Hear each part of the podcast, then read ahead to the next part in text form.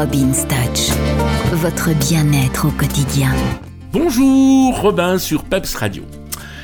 Alors aujourd'hui, on va un petit peu se préparer pour Halloween, on va faire un petit truc un peu sympa. On va voir un peu ce qu'on peut faire avec des boissons. En fait, les enfants aiment ce qui est un peu original, un peu fantaisiste de temps en temps.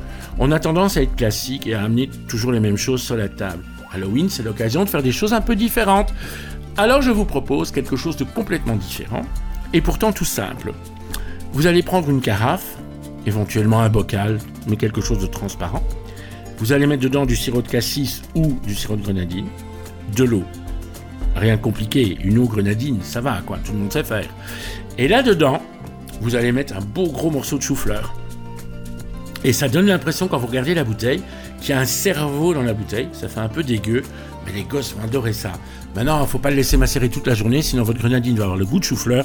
Et là, ça va vraiment être dégueulasse. Allez, bonne soirée, amusez-vous bien avec votre grenadine et votre chou-fleur.